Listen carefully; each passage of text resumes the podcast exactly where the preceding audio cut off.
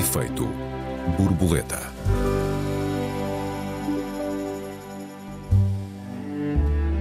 Viva a República! gritou-se em 1910 em Portugal. Já em Inglaterra, 102 anos depois, gritou-se Viva o Rei! Ainda fazem sentido as monarquias e o que celebramos quando celebramos a República. Bem-vindos a mais um Efeito Borboleta. Eu sou o Joel Neto. Olá, bem-vindos. Eu sou Raquel Varela. Olá, Raquel. Boa tarde. Como é que tu viste a paixão uh, com que uh, em Portugal, e aliás não só em Portugal, um pouco por todo o mundo, se acompanhou a morte, as exéquias, o funeral de Isabel II? Olá, Joel. Um, eu não sei, antes de mais nada, se houve uma paixão que acompanhou a morte de Isabel II, dizer, independentemente agora aqui da minha. Não sabes se houve?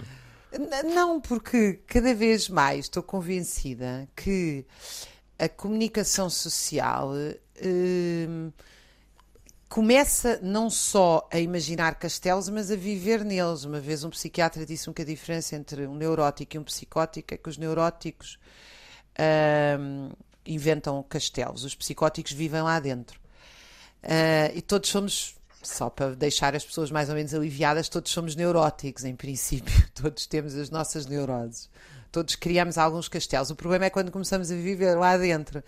E eu o que vejo cada vez mais é que nós, apesar de termos 24 horas por dia uh, e curiosamente sempre das mesmas imagens em todos os canais, e portanto nossa liberdade de escolha acabou, não é? Porque são 200 canais e os noticiários são 20 ou 30 e todos têm a mesma imagem exatamente. Uh, o que nos, também nos diz muito sobre as prioridades uh, das redações em matéria de uh, do que é que significa o jornalismo, não é? Os repórteres são mal pagos, os jornalistas estão desempregados, mas depois gasta-se dinheiro para, para passar exatamente a mesma imagem.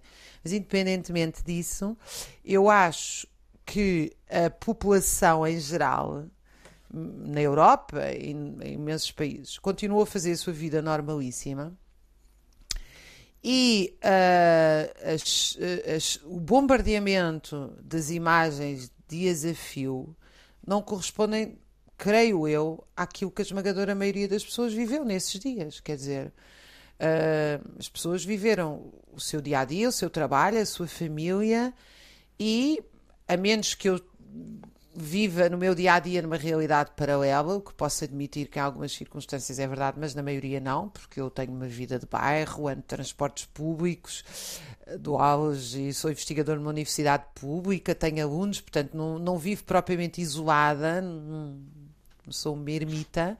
A maioria das pessoas estava absolutamente farto. Esse era o tema de tal bombardeamento. Portanto, minha primeira nota é: sim, Uh, houve. Uh, Trata-se de um acontecimento, agora podemos discutir porquê isso devia ser ou não. Agora, eu não acho que, a, o, que o tempo que foi dedicado, quanto a mim, reflete muito mais uma, um desespero já do que é que é a concorrência entre os grupos mediáticos do que propriamente uma expressão uh, da população em relação à morte de Isabel II, independentemente do respeito ou do apoio que se possa ou não ter pela instituição monárquica, pela pessoa em si, etc. Não sei o que é que tu. Como é Bom, que tu estou... achas que eu estou a ser muito otimista? Posso estar a fazer estou... wishful thinking. acho, que, acho que sim, que, é que estás a ser otimista e estou em desacordo contigo quanto a isso, mas já lá vamos. A razão porque eu sugeri este tema agora e não a seguir à morte da rainha, ou não para discutir a seguir à morte da rainha, prende-se precisamente com a paixão que, que ele suscita, o próprio tema suscita. E o, debate, um, sobretudo uh, o que tem a ver com a monarquia, polarizou-se bastante entre agosto e setembro. Uh, e os amantes da ideia uh, da monarquia, mesmo quando não eram mais do que espectadores dos programas de televisão ou leitores das revistas cor-de-rosa, centradas nas vidas dos, dos príncipes e das princesas, tendiam a levar como uma ofensa pessoal uh, qualquer tentativa de racionalização que, que lhes parecesse de, de, algum modo adversa. Na verdade, este é um tema sobre o qual eu próprio tendo a embarcar em polarizações, no entanto. E um tema, aliás, que nós já tínhamos uh, falado em discutir antes do, do verão uh, e antes da morte da rainha, na altura, não sei se lembras aquele a propósito do, dos feriados e, e, pensando nomeadamente no feriado 5 de outubro, eh, que se celebra amanhã, e no facto de, eh, na sequência uh, da crise financeira de 2011, nós portugueses, nós Portugal, temos prescindido temporariamente dele, mantendo em vigor uma série de, de feriados religiosos. não é coisa pouca num, num país laico, e seguramente não é coisa pouca num país consciente da importância que teve e que tem a implantação da República. É por causa dessa importância que eu tendo a polarizar no que diz respeito a esta discussão. E é por causa dessa importância que me parece que o feriado de 5 de outubro é um dos feriados mais importantes do nosso calendário, a par do feriado do 25 de abril e acima, provavelmente, até do, do feriado do Dia de Portugal. E, evidentemente, também é, é por causa dessa importância, também foi por causa dessa importância que eu assisti com tanta frustração à àquela que me parece ter sido uma devolução efetiva, ao contrário de ti, com que tantos portugueses acompanharam eh, não só a notícia da morte da Rainha, como as retrospectivas sobre a vida da Rainha, as exéquias fúnebres da Rainha e o próprio funeral da Rainha. Eh, bom, em primeiro lugar, porque estamos a falar da, da Rainha de Inglaterra. Eh, e nós temos muito orgulho na, na, aliança política que Portugal tem com a Inglaterra, e que todos sabemos ser a, mais antiga da Europa, mas a verdade é que o pretexto um, do, do, do, debate em torno de quais eram os aliados mais importantes a convidar um, para o funeral da Rainha, nem um só meio de comunicação social britânico se lembrou do nome de Portugal e depois porque uh, nós não somos realmente uma monarquia, mas uma república. E esta paixão em torno da morte de Isabel II só demonstra que o ideal republicano, ou por outra, a importância da república, está completamente fora das nossas uh, preocupações primárias. E claro, nós podemos dizer, como, como tu disseste e dizes, que, é que uh, o problema começa na comunicação social. Uh, eu devo dizer que sim, a comunicação social aproveita-se dessas, dessas paixões ligeiras e, e imberbes para eh, fazer o seu negócio. E sim, a comunicação social uh, vive um contexto absolutamente uh, adverso um, do ponto de vista da, da reunião de recursos. Uh, a, a comunicação social muitas vezes entra em desespero, até pode estar em desespero nestas circunstâncias, mas o facto é que, evidentemente, como os gráficos de audiências demonstram, a monarquia vende. A monarquia vende bem, a monarquia, aliás, vende muito, e o facto de as pessoas se dizerem fartas uh, da monarquia é apenas muito semelhante ao facto de, as, de as, provavelmente as mesmas pessoas se dizerem uh, fartas uh, do Big Brother ou, dos, ou da, da televisão realidade aquilo que é indesmentível é que os gráficos de, de audiências uh, continuam lá em cima. É um cinismo da parte dos meios de comunicação social, quanto a isso não há dúvida, mas a montante desse cinismo uh, está ainda a ideia, ou a paixão de, de, de muitos portugueses, pela ideia de monarquia. Uh, e aliás, a própria paixão do Estado português, que foi capaz de decretar três dias de luto nacional um, depois da morte de, de Isabel II. A monarquia, do meu ponto de vista, é um regime eh, etimologicamente absurdo. Uh, um regime que se foi adaptando como pôde, é evidente, que foi fazendo concessões, que foi aceitando uh, incorrer em inconsistências, em, uh, mas que, sobretudo, tem feito tudo para sobreviver. Isso não, não o impede de se manter fundamentalmente absurdo porque, em primeiro lugar, é um regime classista, uh, isto é, entende as diferentes pessoas como possuindo categorias diferentes, como pertencendo a categorias diferentes e, portanto, com direitos diferentes e deveres diferentes. E depois, porque sendo um regime classista, é fundamentalmente antidemocrático. Não é só antissocialista, como, como basta a literatura socialista o denunciou, mas é antidemocrático. Como, aliás, se vê uh, muito facilmente pela quantidade de pessoas detidas uh, no Reino Unido apenas por, na sequência da morte de Isabel II, contestarem a ideia de monarquia ou, inclusive, apenas denunciarem o príncipe Andrew um, no contexto das suspeitas de pedofilia de que, é, de que é alvo. Portanto, é um regime que se mantém antidemocrático, apesar de todos os modelos uh, regimentais em que nos diferentes países uh, foi desenvolvendo para se adaptar à democracia e fingir-se democrático também. E isto é uma coisa de que um plebeu só pode gostar por alucinação. E eu uso plebeu já, evidentemente, para usar a, a linguagem da monarquia. E é uma coisa de que um aristocrata só pode gostar por ausência de, de empatia. Eu meço bem as palavras aqui, Raquel. O que eu quero dizer é mesmo isto. Um monárquico, ou quem quer que nutra alguma espécie de apreço pela ideia de monarquia, tem de trazer consigo pelo menos uma destas duas condições. Ou a alucinação, ou a falta de compaixão. Frequentemente, do meu ponto de vista, traz as duas. Hoje tem que fazer de moderada, não pode ser.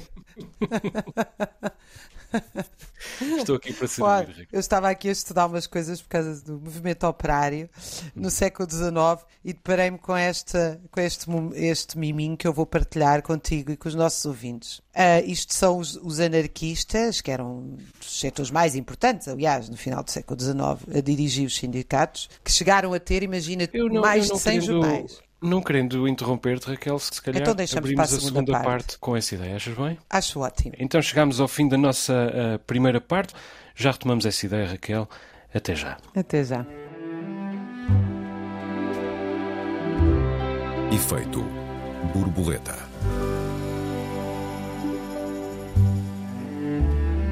Efeito borboleta, segunda parte. Esta semana discutimos a monarquia e a república. Raquel, há pouco falávamos do 1 de maio no século XIX e ias mostrar-nos um texto uh, exemplar sobre essa posição. Ia-te mostrar um texto escrito pelos anarquistas, uhum. que eram uma parte central da organização do movimento operário em Portugal, e não só, mas em Portugal tiveram um papel muito importante. Uh, e escreve. Isto é um, um, livro até bastante conhecido do Manuel Joaquim de Souza, é o próprio operário e escritor. Resolveu-se assim considerar de protesto o 1 de maio e cita ele uma declaração, que não sejam permitidas figuras alegóricas nos cortejos, porque transformam a manifestação revolucionária em procissão ridícula.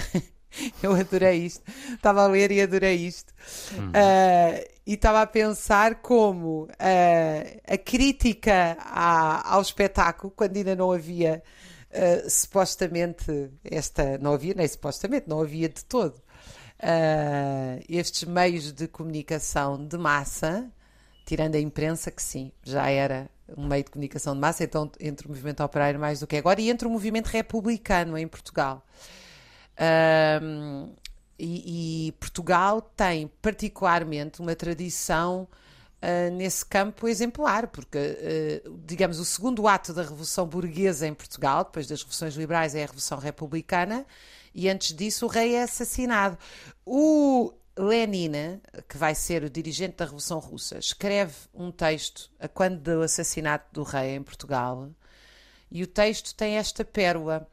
Na altura, aliás, eu devo, devo-vos contar que uh, o funeral uh, dos que mataram o rei, uh, do Buissa e do Costa, é um funeral descrito com milhares de pessoas e que, que apoiam uh, o assassinato do rei. Uh, e quando o, e o Lenin descreve, cita, aliás, porque ele não vem a Portugal, um correspondente de um jornal britânico que na altura era especializado em assassinatos de reis e czares e, e dirigentes, não é? Porque a, a ação direta, o, o, o, populismo, falando do populismo do século XIX, que tinha muito a ver também com, com este tipo de ações, como o movimento Narodnik na Rússia e outros, uh, defendiam este tipo de medidas. Bom, nós sabemos que a grande parte das revoluções burguesas implicaram, uh, foram tomadas violentas de poder, revolucionárias, que implicaram ou decapitação, ou prisão, ou morte dos uh, senhores nobres que uh, ocupavam o poder antes. Agora, o que é engraçado é que na Europa subsistiram em vários países monarquias, não só a inglesa. E eu acho que vale a pena nos perguntarmos porquê. Uh, e há uma, há uma tese muito interessante que aponta um porquê que a mim me convence. Que é o seguinte: enquanto que a burguesia começa as suas revoluções no final do século XIX, no final do século XVIII, perdão, início do século XIX, e quando começa, nomeadamente a Revolução uh, Francesa, só havia camponeses, povo, não havia movimento operário.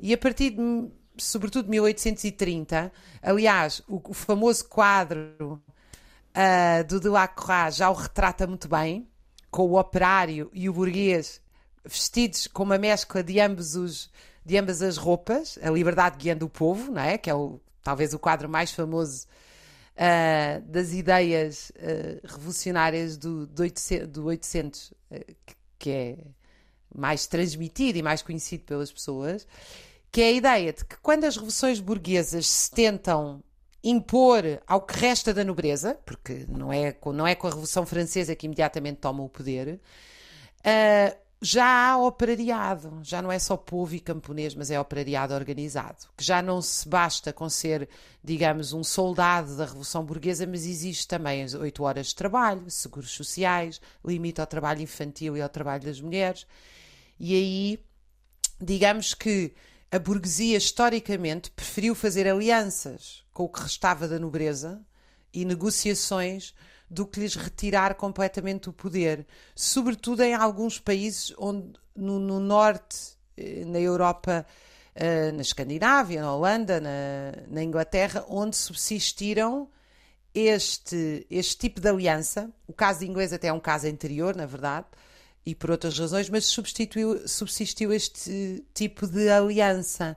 O que é estranhíssimo é que nós vivemos no século XXI, quer dizer, estranhíssimo não é, eu estava a tentar contar esta história que eventualmente pode ser um bocadinho aborrecida para os nossos ouvintes, mas para tentar explicar não, porque é que é porque é que subsistem formas, digamos, arcaicas do antigo regime numa modernidade. E eu li no Facebook, para mim, o melhor comentário, que resume, aliás, numa palavra tudo isto que eu contei. Uh, está a dar em direto um espetáculo do século XVIII. que eu achei a frase excelente. Mas por acaso não é, não é exato, porque. Uh, na verdade, uh, a, a monarquia atingiu o seu zénite no, no início do século XIX ainda já no século XIX, portanto. Nunca houve tantas monarquias na Europa quando, como houve no, no início do século XIX. Embora, uh, como, digamos, uh, reagrupamento contra o recrudescimento da, da, da República. Deixa-me uh, dizer-te o seguinte. Aquilo de que tu falas, Raquel, é sobre uma, um movimento de fundo, um movimento estrutural que tornou uh, irrelevante, crescentemente irrelevante, uh, a monarquia. Aquilo, aquilo que tu falas é de uma. são de sinais de uma evolução natural uh, que arredou a monarquia para as margens da história e que, na verdade, deixa a monarquia a viver apenas para além dos limites do seu, do seu próprio tempo. Em, em, lugares cada vez mais circunscritos geograficamente e por motivos, aliás, cada vez uh, menos uh, elogiáveis, digamos assim. Uh, a verdade é que eu acho que devíamos celebrar por isso este feriado de 5 de, de, de outubro com, com entusiasmo redobrado. Nós temos estado esquecidos dele, como te disse há pouco, nem, nem sequer contestámos em 2011 a sua, a sua supressão. Mais depressa nos chateamos com, com a supressão dos, dos feriados católicos, ou então com qualquer um daquele que permitisse eh, fazer uma ponte e, e nos permitisse um fim de semana mais longo.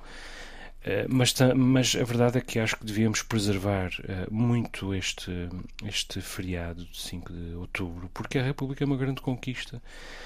E não é só uma conquista moderna, nota, a Idade Média estava cheia de repúblicas.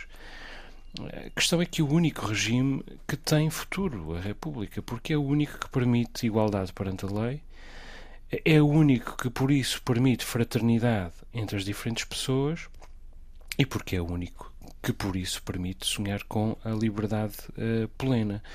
Eu não estou a citar uh, ou a parafrasear os, os, ideais da Revolução Francesa por acaso.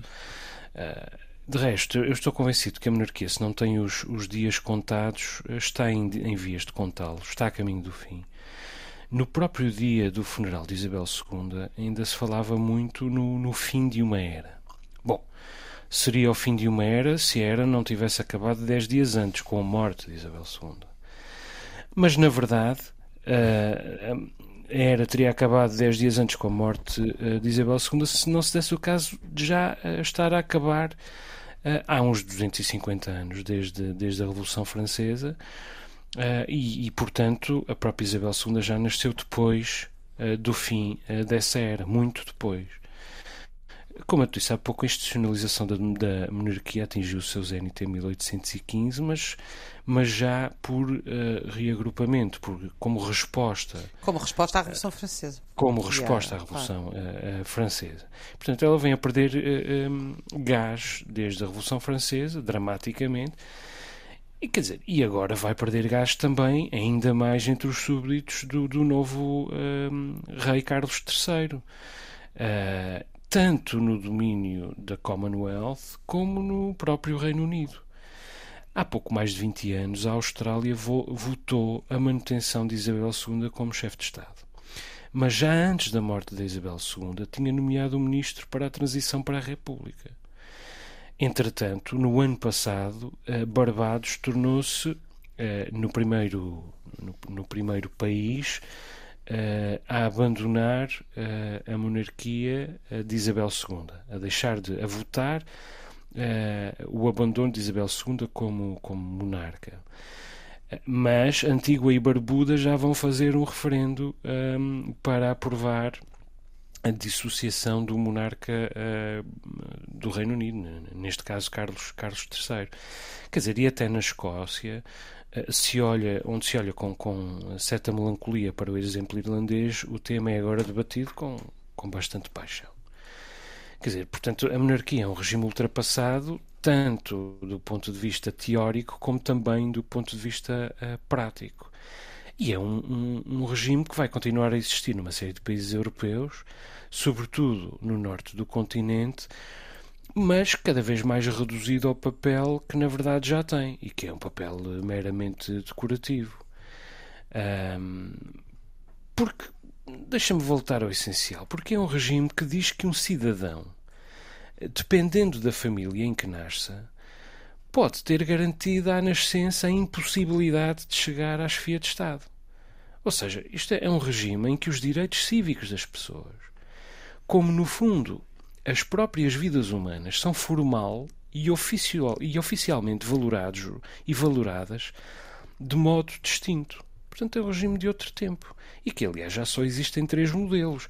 Existe, uh, por exemplo, enquanto agregador político, ou seja, para, para impedir a desagregação de nações uh, incapazes de, de, se manterem uh, unidas sem a ideia de uma liderança divina, é o caso que acontece com eh, o Reino Unido, e este ainda é o melhor tipo de exemplo de, de, de, de monarquia, porque depois há o pior tipo de exemplo, que é a monarquia enquanto sustentação formal para as offshores e os paraísos fiscais.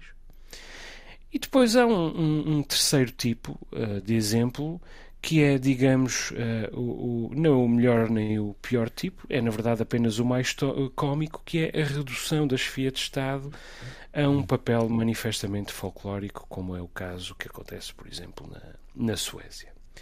Portanto, e todos estes casos um, têm, no entanto, uma, um, um elemento em comum, que é, está na, na própria natureza da monarquia o empenho, em primeiro lugar, na manutenção do status quo e dos privilégios. E, portanto, é chegado o tempo eh, de deixar morrer este, este regime, este modelo de regime, e aliás era uma boa altura para morrer, porque ele iria muito bem com a Isabel II, que apesar de tudo foi uma chefe de Estado bastante interessante eh, e ficava bem com o papel de última grande monarca da, da história. Tu tu referiste a questão dos paraísos fiscais. Até há bem pouco tempo, a Isabel II era uma das maiores receptoras de subsídios da União Europeia, evidentemente Hum. antes do Brexit. Porquê? Porque a PAC foi desenhada para subsidiar eh, de acordo com o tamanho da propriedade. Eh, então nós tínhamos esta, eh, esta sequência de, de estranheza, não é? não só aquilo tudo que já referiste, como ainda nós temos eh, a chefe de Estado de Inglaterra, eh, com toda a sua riqueza, a receber massivamente subsídios pela, pela eh, a propriedade, grande parte dela, aliás, eh, imagino que ociosa, servindo para caçadas e pouco mais. Aliás, ela deixou-se frequentemente fotografar. Um, e portanto nunca, nunca esconderam os seus. O que é muito curioso, não é? Porque um, sendo que isto é completamente anacrónico e estranho, ao mesmo tempo o- a construção do glamour eh, mediático em torno desta instituição eh, tão ancien regime, tão anacrónica como eu referi, é cada vez maior. E eu acho que uma coisa está ligada à outra. É. Uh, que é quanto menos poder, mais festa, mais folclore e mais cortejo. Uh, porque, evidentemente, ninguém hoje uh, considera que é minimamente sério um, poder, uh, um poder hereditário. Há Bom, eu não, estaria tão segura, tu realmente estás muito otimista. não, eu estou. Eu, eu acho que estou. Eu acho que eu acho que e acho eh, sinceramente que esta esta espetacularização é parte da fraqueza e não é parte da força. Ah, aliás, a monarquia inglesa, aparentemente até contra a vontade de Isabel II, teve que optar para se legitimar pela imensa degradação eh, de ser, hum, de fornecer, consciente ou inconscientemente, matéria para os tabloides mais rudes e desinteressantes que pode haver em Inglaterra. Ou seja, grande parte do seu prestígio recente nas últimas décadas veio eh, da, digamos, da popularização da vida privada. Ela é a primeira chefe de Estado que toma posse eh, filmada, coisa que ela foi contra inicialmente, mas depois teve que aceitar. Ahm, portanto, há aqui uma espécie de negociação eh, política.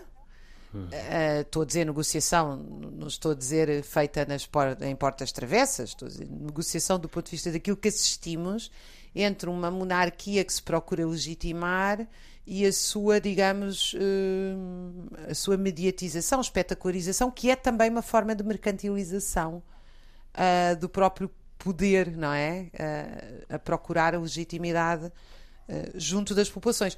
Eu queria dizer uma nota sobre o papel do Estado português. Ah, o papel do Estado português, nós, com tanto horror aos espanhóis, acabámos por optar pela submissão à Inglaterra. E andamos a chamar a este anti-iberismo primário, que quanto a mim eu sou muito defensora do pensamento de Antero de Quental e de outros, de que nós, nós e os nossos hermanos espanhóis, ahm, não existe só o imperialismo de Castela, existe muita coisa boa em Espanha e, os países quando, com menos fronteiras, com menos muros, são muito mais viáveis e, e fraternos e, e centrais. Portanto, Portugal ficou aqui encolhido, ah, isso é um, eh, escondidinho, ah, encurralado entre a Espanha e o mar, e a alternativa foi uma submissão à Inglaterra, que é uma submissão escrita em vários tratados. E eu acho incrível é que todas as instâncias do Estado português continuam a chamar isto a mais velha aliança. Uma aliança é entre duas partes iguais, isto não é uma aliança. E a prova disso é esta, esta declaração do luto nacional. Uh, é, é realmente uma cereja em cima do bolo desta submissão histórica à Inglaterra. Sim, eh, e, e em relação àquilo, eh, para reforçar aquilo que estavas a dizer eh, sobre o anacronismo do glamour eh, mediático, essa negociação entre política e glamourização, que no fundo é a construção de toda uma, uma ficção, de uma telenovela, digamos assim, e que é aquilo que permite, na verdade, eh, a Isabel II chegar a, a 2022 e a monarquia britânica chegar a 2022 nestas condições foi a sua capacidade de se tornar uma ficção. No entanto, nós uh, não podemos olhar para isso tudo como se fosse tudo brando e inofensivo, uma coisa do jet set, né, cheia de, de, vestidos lindos e, e coroas de diamantes e colares de pérolas e tiaras. Não é bem assim. Porque a monarquia também é a memória do império, também é a memória da escravatura e da repressão. Uh, em todos os países da expansão europeia, incluindo, evidentemente, o Reino Unido, e inclusive já durante o reinado de Isabel II. Vide, por exemplo, os milhares de mortos uh, ocorridos a quando da revolta dos Mau Mau uh, no Quênia, nos anos 50. Uh, eh, e isto vai alimentar-se, evidentemente, à dimensão divina que se atribui a este tipo de chefia de Estado. Os súbditos tendem a acreditar mesmo que inconscientemente, na, na unção divina do monarca. Ele é meio Deus e meio rei. E, e por isso, uh, eu, ainda agora a propósito da, da morte de Isabel II, ouvi entrevistas com cidadãos uh, af africanos um, que vivem uh, no Reino Unido e que dizem: Não, eu não acredito em Deus, mas acredito em Sua Majestade a Rainha um, porque há essa tendência para a divinização do papel do rei.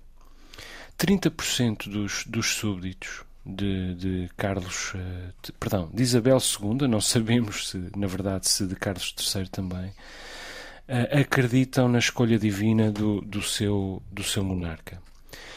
Uh, e, e, e, na altura só 50% dos ingleses defendiam a monarquia, sendo que, na verdade, poucos dos restantes 50 a atacavam.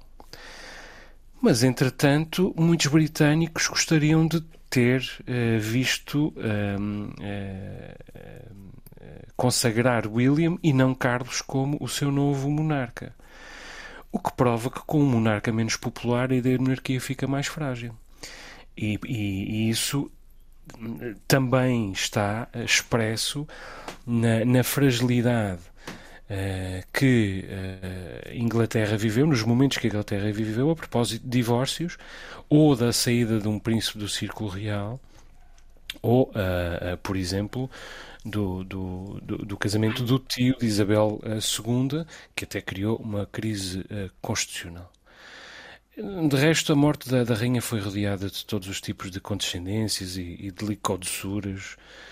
eu ouvi uh, elogiar uh, Isabel II por todas as razões erradas de uma maneira profundamente condescendente, pelo, pelo seu conhecimento dos dossiês, como se um chefe de Estado, por ser rei, como se a um chefe de Estado, por ser rei, se pudesse dispensar o conhecimento dos dossiês, ou então, porventura, por ser mulher, não sei. Sei que tudo isto junto configurou uma telenovela, que é aquilo que a monarquia é e é aquilo que nós gostamos de ver. São os vestidos. Esse, teu último comentário, não, eu não me tinha uh, pensado nele, mas realmente é ótimo. Quer dizer, elogiar um chefe de Estado, mulher, por conhecer os dossiês, é, é uma coisa fantástica, não é? mas ela estava ali só para fazer figura e de cima é mulher e, afinal conhece os dossiês. É, é, realmente não me tinha ocorrido que tínhamos chegado tão baixo neste. Nesta, e se pensares bem. Uh, eu penso que existe outra dimensão. Isabel II é tudo isso, mas também é, eh, é, aliás, também não é, é uma cidadã, um ser humano. E eu acho sempre que uma das coisas fantásticas dos seres humanos e que nos prova a nossa a nossa imensa superioridade face aos animais e face às, face às outras espécies, entre elas é o nosso respeito pelos mortos. A consciência e muitas outras, mas o nosso respeito pelos mortos. E eu acho isto tudo um imenso desrespeito. Hum. Quer dizer, acho sempre que um funeral uh, deve ser um momento íntimo, deve ser um momento de respeito, hum. um momento de memória. E, portanto, esta mercantilização da morte e da memória acho muito assustadora. A propósito do que tu disseste, eu tenho aqui na mão The People's History of British Empire, uh, que tem como subtítulo uma frase de um cartista inglês em que diziam o império onde o sol nunca se ponha, não se põe, o cartismo inglês é o nascimento dos sindicatos em Inglaterra e do direito ao voto, justamente, uhum. direito ao sufrágio universal, uh, na década de 1830, por uma carta que eles escrevem a exigir o sufrágio universal, daí ficar o nome de cartismo, onde eles dizem, onde ele responde: é o império onde o sol nunca se põe e o sangue nunca seca. Ora aí está. Um bom final para o nosso, para o nosso programa. Raquel, chegamos ao fim do nosso tempo. Foi um gosto conversar contigo mais uma vez. E um gosto de conversar sempre. contigo. Deixa-me só recordar que os nossos ouvintes têm à sua disposição o endereço de e-mail efeitoborboleta.rtp.pt Perguntas, perplexidades, protestos, sugestões, são todos bem-vindos. Para a semana discutimos o regresso dos projetos para as viagens humanas à Lua. O Efeito Borboleta volta para a semana. Até lá, um beijinho, Raquel. Um beijinho, até para a semana aos nossos ouvintes.